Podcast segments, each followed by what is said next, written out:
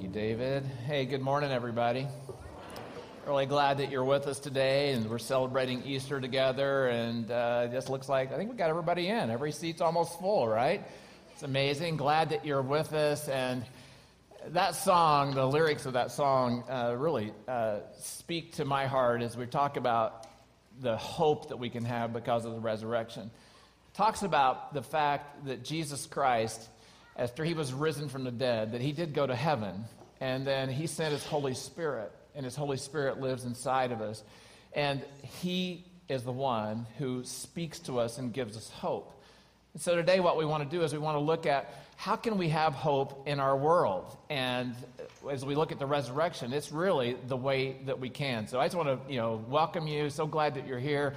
I know that on an Easter Sunday specifically, that we'll have people all over the spiritual roadmap and your understanding of Jesus. And I just want to welcome all of you, wherever you may be, and just know that what my invitation is, is that for all of us, that we would listen.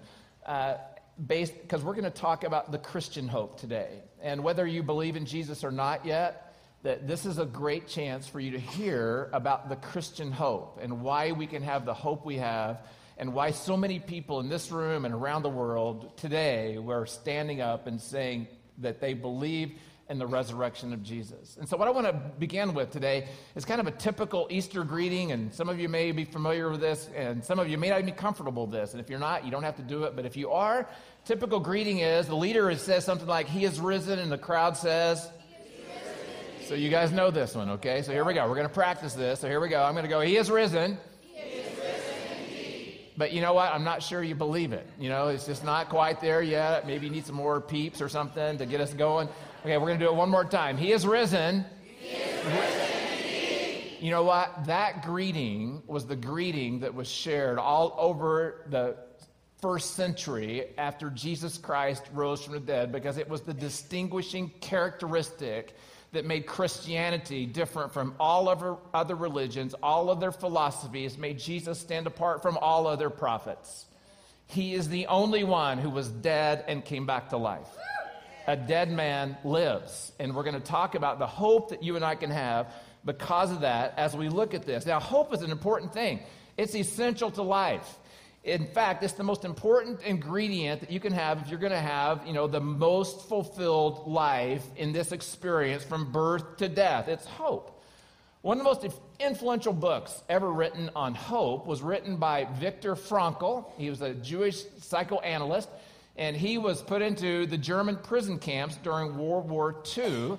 And he made observations of prisoners uh, during his time there. He was actually in Auschwitz, one of the most brutal and lethal of the camps that was set up by the Germans to basically extinguish the Jews. And so, as he was making an observation as a psychoanalyst, then he survived and he wrote a book later called Man's Search for Meaning. And in this book, he's talking about what it was that allowed some people to survive this incredible brutality and other people didn't. And what he discovered was is that those who successfully made it through the torture and the suffering were the ones who had a hope in something better than what they were in at the moment.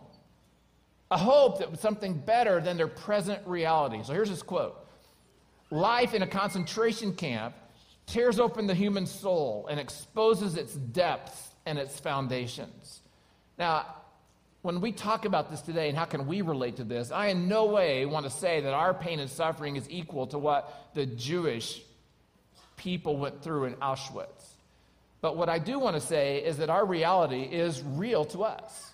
And that some of us today are going through very real times of suffering, of pain, of loss, of disappointment, of bitterness, discouragement. And so we can all, at some level, relate to this idea that he talks about here that life in a concentration camp, so life that's difficult and it struggles, tears open the human soul and exposes its depths and its foundations. It exposes what it's been built upon. He goes on to say, life only has meaning if we have a hope and a meaning that suffering and death cannot destroy.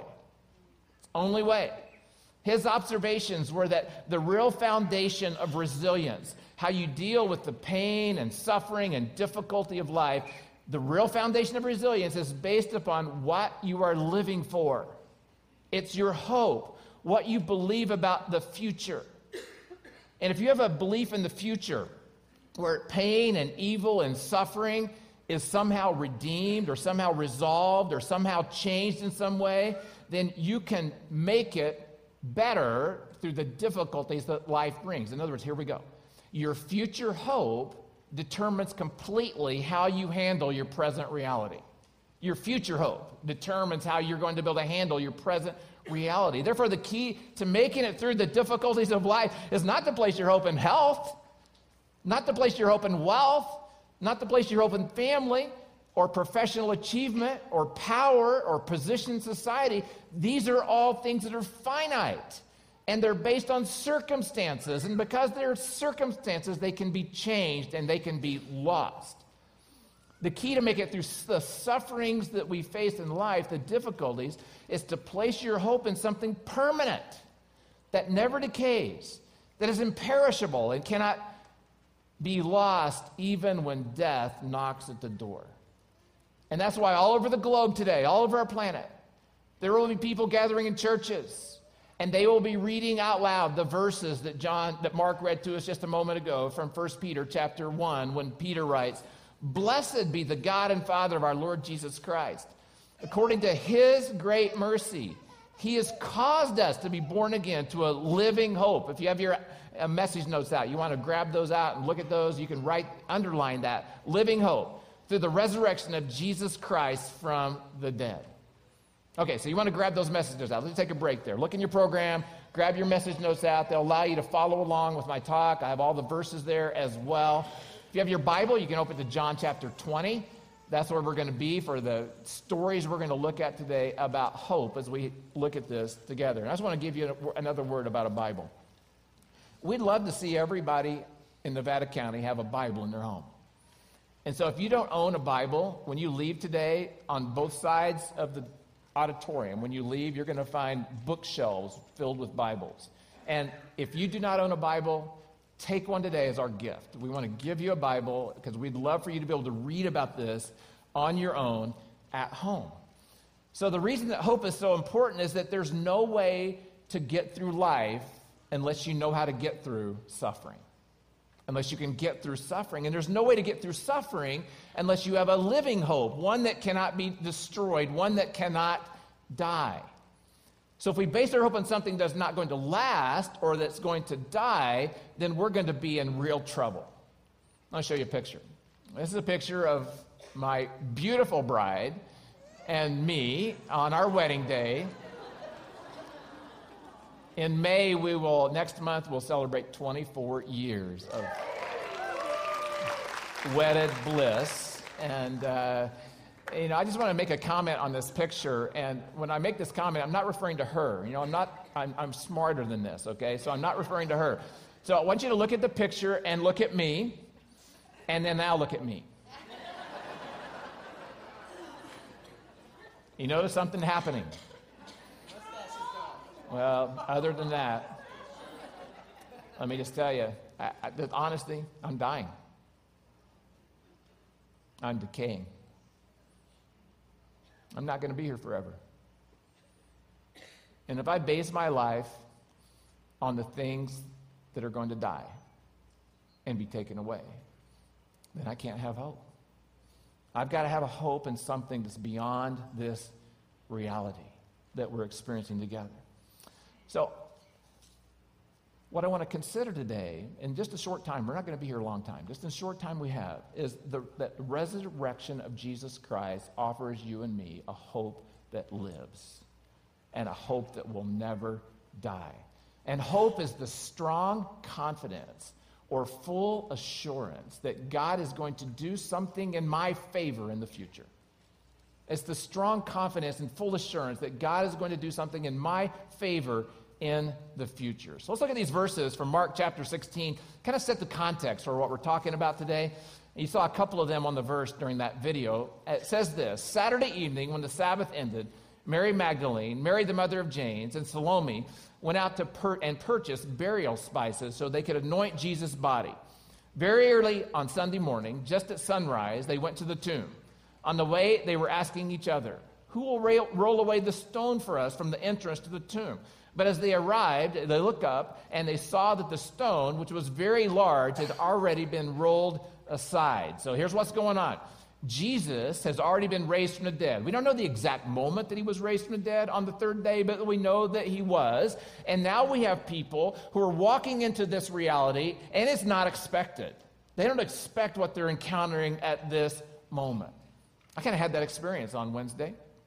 On Wednesday night, uh, about 9 o'clock, my uh, wife and my daughter, they've both been in, uh, were in Orlando for spring break with her mother, staying with her mother and my son had made this announcement that, hey, this spring break, he wasn't coming home and uh, that he was not going to be there. So I was alone. They'd left on Friday, so we're going, you know, Saturday, Sunday, Monday, Tuesday, and I'm just getting lonelier every day, okay?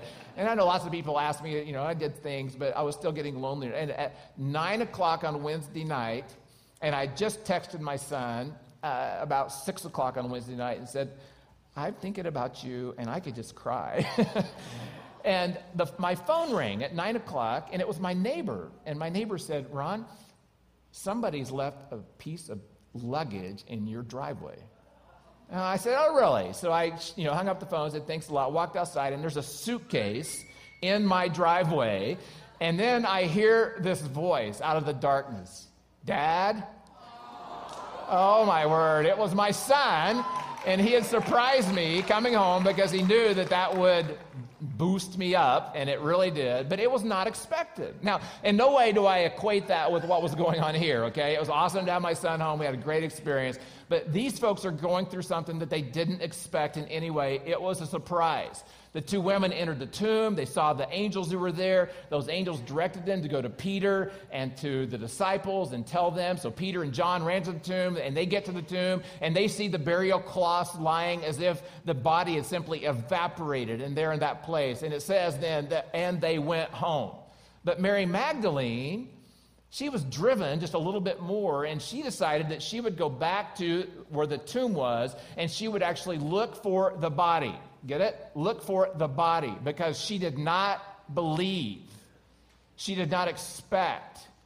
Jesus had said time and time again, I will rise from again. I will rise from the grave. I will rise from the grave. Time and time again. Nobody got it. Nobody believed it. So she goes looking for the body. And so we're going to talk about how that experience impacted her. And what I want to do is we're going to walk through John chapter 20 now, and we're going to look at the encounters that people had with the risen Jesus on the very first day and then a week later, and what we can learn about hope. So I want to write this down. First thing is this the resurrection gives me hope to release the stone of distress. Release the stone of distress. And another way to say it might be sorrow or grief. Release the stone of sorrow distress, or grief. So, Mary Magdalene, uh, what we know about her was just kind of in passing, there was a statement made. And it's in Luke chapter 8, and it says that Mary Magdalene was a woman who had been delivered from seven demons, and that she had been healed of demon possession. And it says seven demons. Now, in the Bible, when it uses the term seven, it doesn't always mean one, two, three, four, five, six, seven.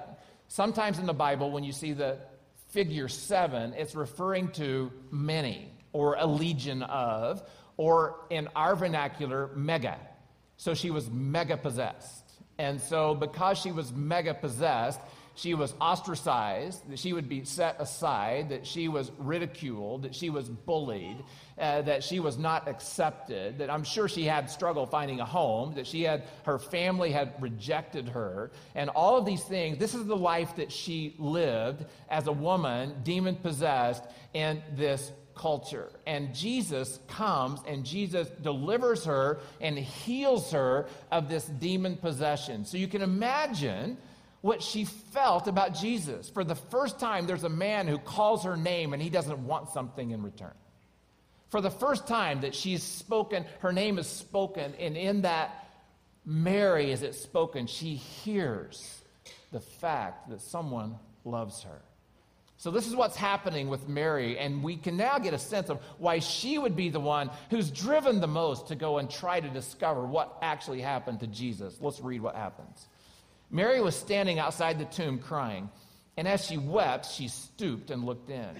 She saw two white robed angels, one sitting at the head, and the other at the foot of the place where the body of Jesus had been lying. Dear woman, why are you crying? The angels asked her. Because they have taken away my Lord, she replied, and I don't know where they have put him. She turned to leave and saw someone standing there. It was Jesus, but she didn't recognize him. Dear woman, why are you crying? Jesus asked her. Who are you looking for? She thought he was the gardener. Sir, she said, if you have taken him away, tell me where you have put him, and I will go and get him. So, this is how desperate she is. She actually believes that she can go carry the body of Jesus away herself as a woman. Mary, Jesus said. She turned to him and cried out, Rabboni, which is Hebrew for teacher. And he says, Don't cling to me, for I haven't yet ascended to the Father. So, Mary as we meet her right here, she's crying and grieving. Based upon what I just told you about her, you can imagine the depths of her sorrow, the depth of the distress that she's feeling. She didn't still she still didn't know why it was that Jesus was missing from the tomb. She still thought that somebody had come along and stolen his body. See, Mary was deeply distressed, and in that distress, I think she was blind with grief. She had lost the only one who had ever shown her respect, the only one who had ever shown her love, true love, the only one who had ever been able to draw out of her the person that she was, and that she could actually know that she mattered. This person is now dead. She had stood at the foot of the cross watching him be crucified. So you can imagine the grief that she's feeling. And then Jesus says to her, Why are you crying? Now, when he asked that question, why are you crying? He wasn't saying tears are bad. Because then he goes on and says next, who are you looking for? And what, did he want her, what he wanted her to realize was that in your crying, you're missing the fact that the one you're looking for is right here. The one you're looking for is with you. And folks, that's the way grief is. Grief oftentimes keeps us from seeing things clearly, doesn't it? Just from seeing things clearly. And God wants us to know that He's always near even when death has dealt us a painful blow that it can do. And Jesus turns to her and he calls her by name, Mary. And I just can't imagine what she felt. I know what I felt on Wednesday night when I heard dad. But this is Mary. And now he, she realizes that he's not dead. He's alive. Can you imagine the emotions that are going through her at this moment when she knows it's Jesus and he's calling her by name? And when he called her by name, that was her word of comfort. It gave her comfort at that moment. And she was able to drop her stone of distress and let it go. See, folks, this is the, this is the reality here. You cannot hold on to your distress, your sorrow, and your grief and Jesus at the same time. You can't do both. And when Jesus said Mary, she knew who it was, and she fell, the Bible says, at Jesus' feet, and she wrapped her arms around him. And then Jesus says something actually kind of surprising to many people. He says, Don't cling to me. Now, that word for cling was a you know, specific word, and it's a great word picture, actually, of what's happening here because it means to grab hold of tightly, to hold so tight that if Jesus were still alive, it would have hurt him. It would have been that kind of death grip. And Mary's saying by her body language at this moment, I'm never going to lose you again. I'm never going to lose you again. I've got you. I'm never going to let go. Can you imagine what she was feeling and the emotion? And what Jesus it seems to be saying at this moment is Mary, you don't understand. Don't hold on to me until after I ascend to the Father, which means this once I ascend to the Father, then you can cling to me, then you can hold on to me. He's saying, Look, I'm not raised like Lazarus. She had seen Lazarus being raised from the dead, and Lazarus being raised from the dead, he was going to die again. He's saying, that's not, that's not what happened to me. This is a whole new reality, a whole new another physical thing that's happening here. I will never die again. And he's saying, I will be the ascended, and I will be the risen, and I will be the living savior, savior available to all who want to cling to me. Everyone can. Now, he just told his disciples a few days earlier.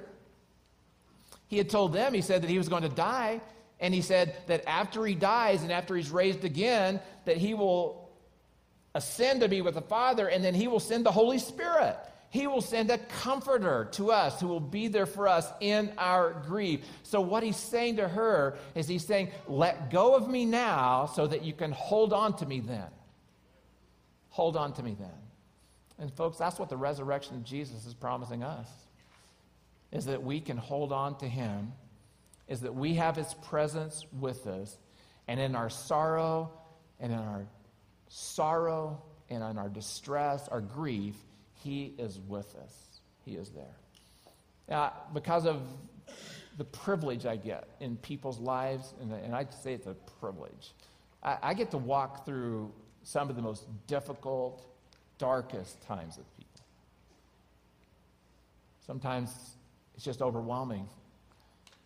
And oftentimes, that when we're in the middle of those situations and circumstances, I'll have somebody just kind of look up and they'll look me right in the eyes and they'll say, Ron, I don't know how people go through times like this without Jesus, without Him. And what they're saying is, because He's with me, I have comfort. And I wish that for everyone else, that they could know that same comfort. So, what I want to say today is this is I want to ask you if you'd be willing to do what Mary did, and that is release your stone of sorrow and distress and grief, and instead take on the word of comfort that he wants to give you, that he wants to walk with you. So that's our first story of hope. Our second story of hope has to do with the disciples. And here we go. The resurrection gives me hope to release the stone of defeat. To release the stone of defeat. And if you want to put some other synonyms there, it would be fear and failure to release the stone of defeat or fear or failure. Now, it's common knowledge. You read the New Testament, the New Testament doesn't shy away from telling about you know, how the followers of Jesus struggled with this whole deal about Jesus being God and then Jesus dying and then Jesus being raised from the dead. So it's common knowledge as you read the New Testament that after Jesus was arrested, all of his disciples except one, John, abandoned him. They abandoned, you know, they'd been with him three and a half, three years or so. He had chosen them by hand, he'd handpicked them. They had listened to his teaching. That's why you need to realize that just calling Jesus a good teacher doesn't solve things. They had listened to his teaching, and yet they had abandoned him. They had turned away from him. So these handpicked, and then they abandoned him. And the most documented example that we have of this is Peter, because it actually lists his denial. And so we know the story is that uh, Jesus was talking and he looked at Peter and he says, Peter, I just need to let you know that on this night you're going to deny me three times before the night is over. Three times. And Peter, you know, bravado Peter, he says, Ain't no way. I'm not going to deny you, Jesus. And he says, no, All these other people may deny you, but I'm not going to. And then later in the evening, Jesus is arrested, and Peter is tagging along as out of sight as he can, incognito, to see what was happening to Jesus. And he's standing beside a fire, you know, kind of like this, beside the fire. Jesus is over there being tortured. And a junior high age servant girl says, Aren't you one of his followers? No, no, no, not me, not me, not me. I'm not one of his followers. And then someone else comes up to his slave says, Aren't you one of his followers? No, not me. And someone else says, One of your followers. And he says, Dad, blast it. Whatever Jews cuss like, I don't know what it was. But he says, Dad, blast it. He says, I am not one of his followers. And he cursed, it said at that point. And then it says in the Bible that Jesus looked at him. And, G- and Peter saw Jesus look, and Peter knew. And I just want to say this the deepest failure that I think any human being's ever known. Sense of failure and defeat because he, in his fear, had denied his Savior. So let's look at what happens when Jesus comes to these folks who denied him. Verse 19. That Sunday evening, so Sunday morning's Mary, Sunday evening now, the disciples were meeting behind locked doors because they were afraid of the Jewish leaders. Suddenly, Jesus was standing there among them. Peace be with you, he said.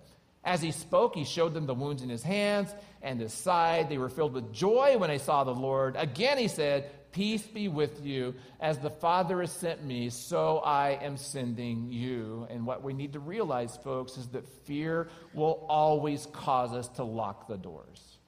It will always cause us to move into a self imposed prison. So you got to know the last time Jesus saw his disciples, they were running with their tails between their legs. They had deserted him, Peter had denied him. And so you might have expected, the human part of me, might have expected that when Jesus appears to them in this upper room, he might have scolded them. He might have said something like, What were you thinking to abandon me? What was this about? Didn't, hadn't you listened to a word I said? And the whole three years we were together, I was counting on you being there in my time of greatest need. But Jesus didn't say that. And this is what some of you really need to hold on to today. In fact, he didn't say anything about how their fear had led them into failure and defeat. He simply said, Peace, my peace be with you. And, folks, what's happening right here is Jesus is speaking a word of grace, a word of grace to them. His closest friends, he calls them brothers.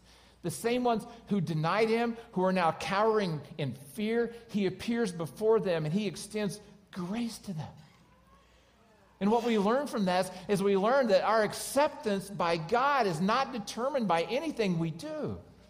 Our acceptance by God is determined what He has done for us. And when Jesus appeared before, appeared before Peter and the disciples in the upper room, instead of criticizing them, He blessed them. He blessed them. He took the initiative and He showered them with grace. And I just got to tell you, this means so much to me because I am a man prone to failure prone to fear, prone then to giving in to sensations of defeat. And what I find myself doing, if I'm not careful, when these, when these kind of cycles start happening, is I start thinking, okay, I've, defe- I'm, I've failed Jesus, I've failed him again, and I'm fearful in that mode. And so I'm thinking, what, do I, what can I do to make up for what I've done? Anybody else like that? What can I do to make up for what I've done? Well, folks, listen.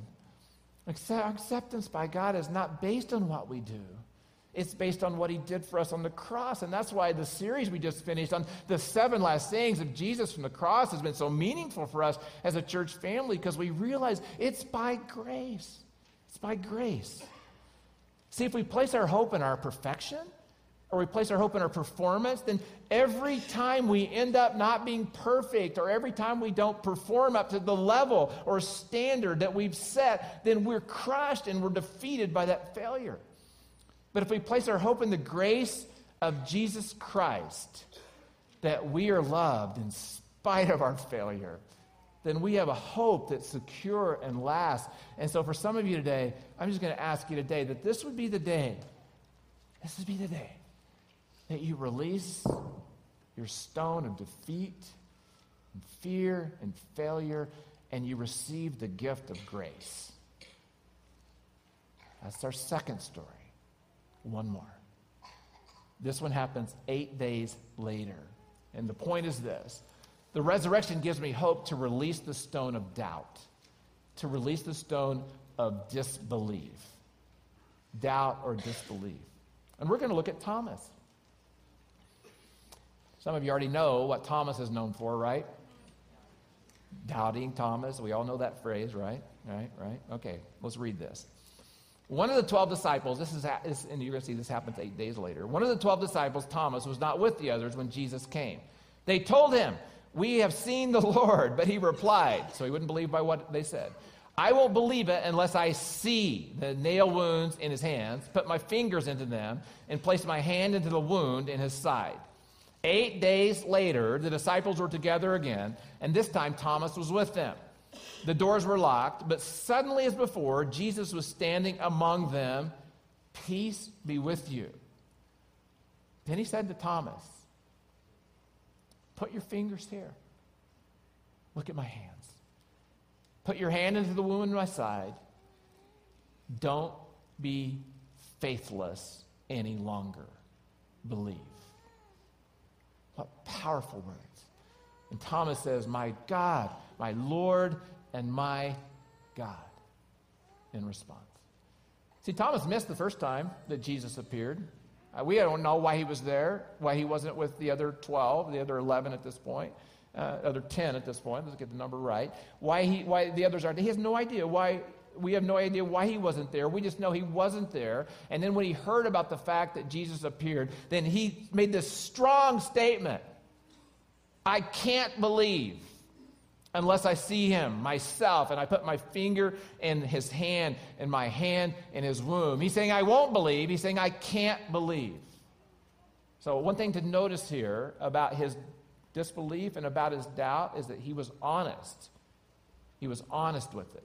He was an honest seeker of the truth. He wasn't saying, I won't believe. He's just saying, I can't yet believe. And so then, when Jesus did appear to him, what Thomas did is he responded with faith.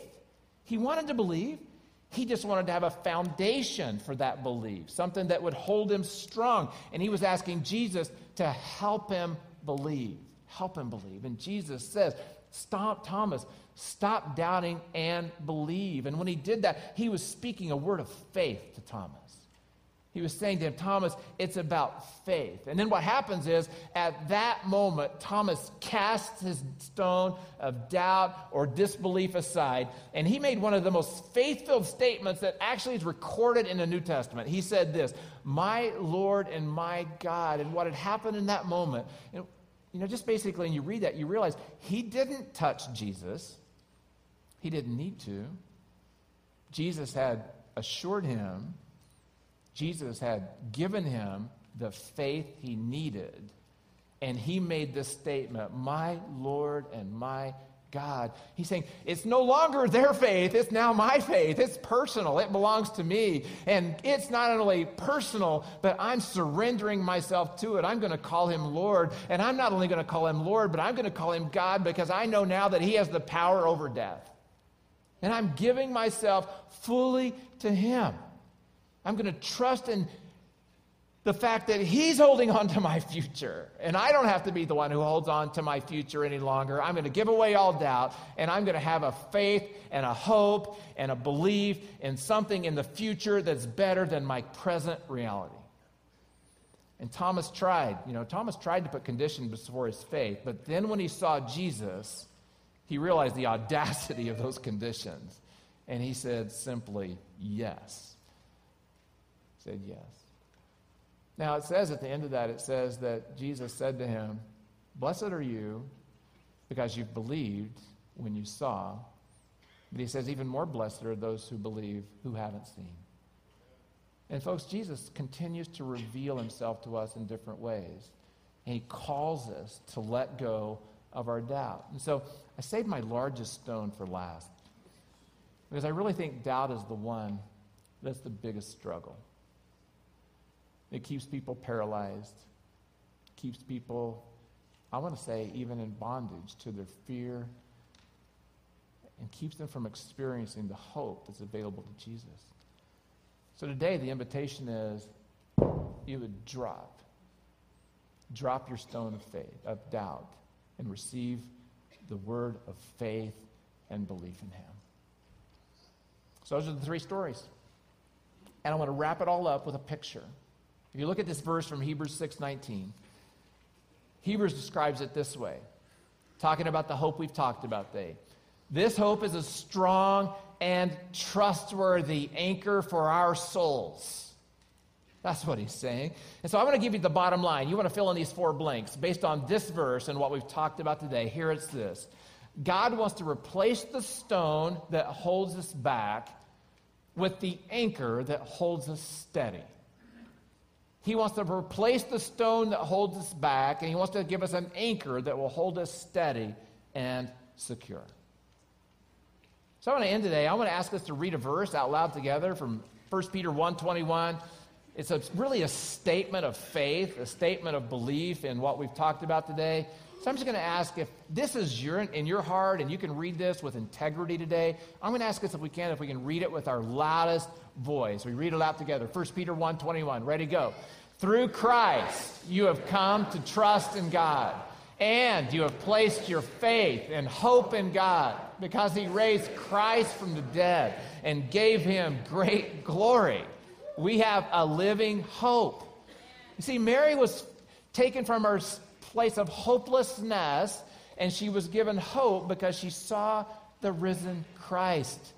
Peter and the disciples saw the risen Christ and they gave up their sense of defeat and failure and fear because they experienced grace. And Thomas, who had this huge mountain of doubt in front of him, gave up his doubt and he received the word of faith and he believed in him. They were all transformed by a living hope. And I think that's what we all want. We all crave for hope.